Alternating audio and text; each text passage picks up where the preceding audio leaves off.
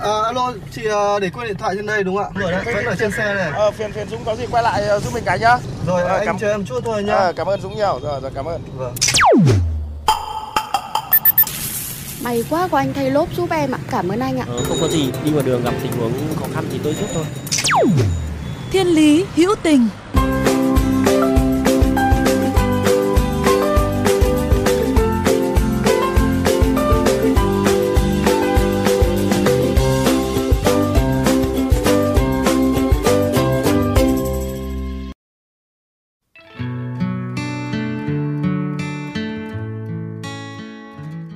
Phải vội vã gửi con nhỏ cho mẹ chồng lúc nửa đêm, rồi rời nhà và vượt hơn 300 cây số để hiến máu cứu người là những gì mà chị Nguyễn Thị Thu Thảo ở Bình Định đã phải khẩn trương thực hiện cách đây không lâu để có thể kịp thời cứu giúp cho một bệnh nhân có nhóm máu hiếm đang điều trị tại bệnh viện đa khoa vùng Tây Nguyên, Đắk Lắk.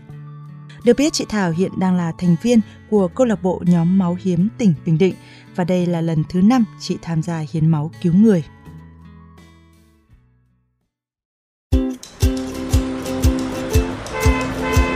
Dừng xe bắt tay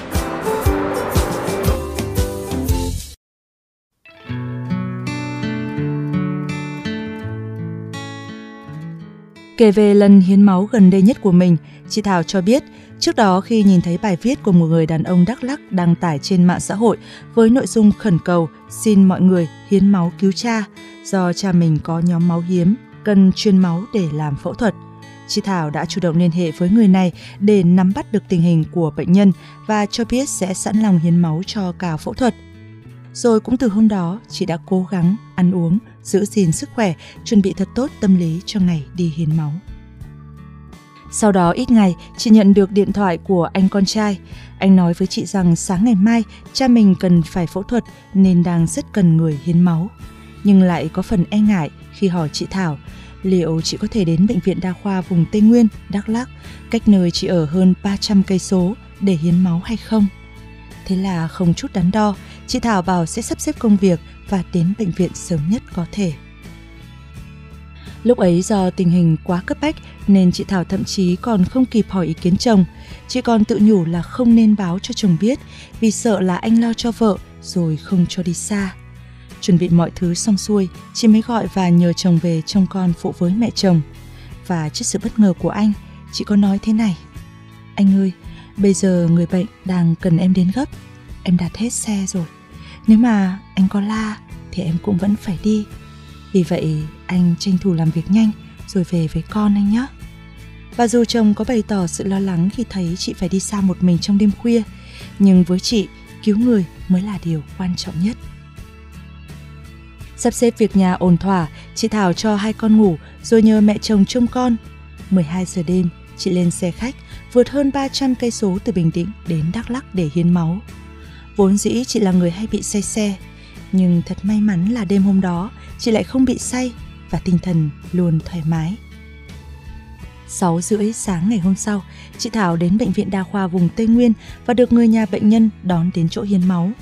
Ngay sau đó, chị Thảo đã hiến 250ml máu để phục vụ cho việc phẫu thuật của bệnh nhân. Tâm sự về những lần hiến máu cấp cứu cho người bệnh cùng nhóm máu hiếm như mình, chị Thảo cho biết. Mình có khoảng à, 5 lần hiến máu, 4 lần à, trường hợp gấp và một lần trường hợp dự phòng. À, một lần trường hợp gấp đầu tiên là cái cô dành cho cô bị mổ não, 61 tuổi. Một trường hợp là tai nạn và một trường hợp nữa là đang sinh, cần máu gấp đỡ phẫu thuật. Rồi một trường hợp là lấy máu nữa, dự phòng cho một sản phụ nữa hay sao á. Còn cái trường hợp này là lần đầu tiên em đi xa nhà là trường hợp thứ năm. Hình như là bốn trường hợp đi trong đêm hết á. Cái trường hợp kia là sớm hơn là khoảng tầm bảy, tám giờ.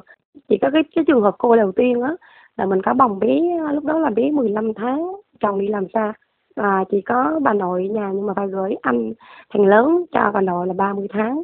Ảnh bé nhỏ 15 tháng đi theo thì lên lên tới bệnh viện là mình về tới nguyên nhân là mình gửi con cho nhà người quen rồi tiếp tục đi qua cho cô ấy. Khi cho xong là hai mẹ con về tới nhà là tầm một giờ sáng á. Thì những cái ca luôn gấp luôn gấp gáp hết như vậy đó.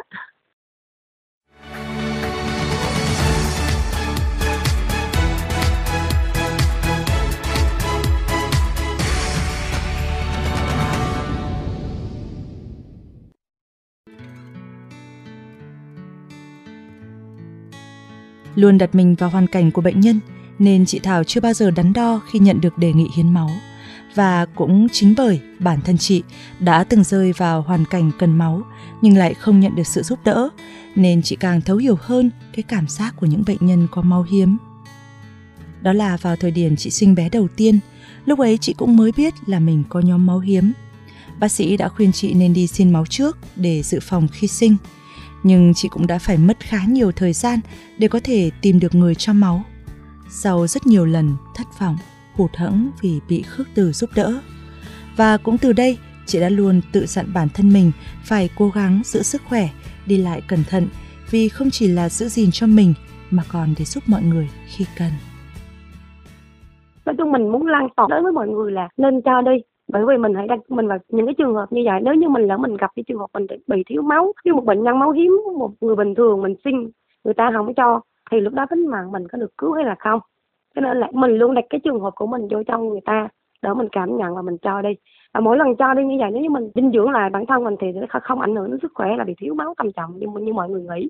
Là sau năm lần mình đi hiến máu thì nói cơ thể của mình vẫn khỏe, vẫn tốt, vẫn ăn ngon, ngủ ngon, vẫn đủ năng lực để làm việc không có mệt hay là khó chịu gì hết. Nên là mình cũng muốn lan tỏa là cái thông điệp mọi người là hãy cho đi, khi có thể, đến khi một ngày nào khi mình cần, mọi người cũng sẽ chung tay và cho lại mình.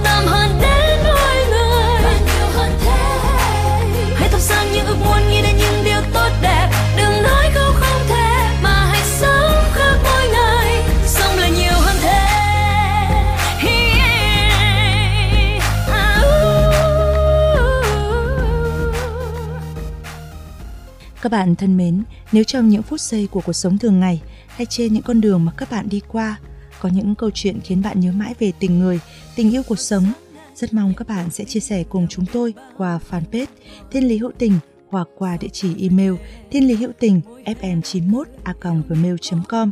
Chương trình phát sóng chiều thứ ba, phát lại chiều thứ năm hàng tuần trên kênh VOV Giao thông.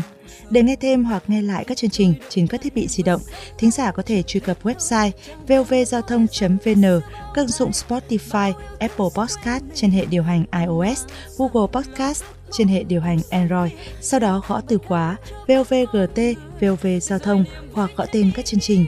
Xin chào và hẹn gặp lại các bạn trong những chương trình tiếp theo. Hãy sống với những đam mê, những ước muốn của chính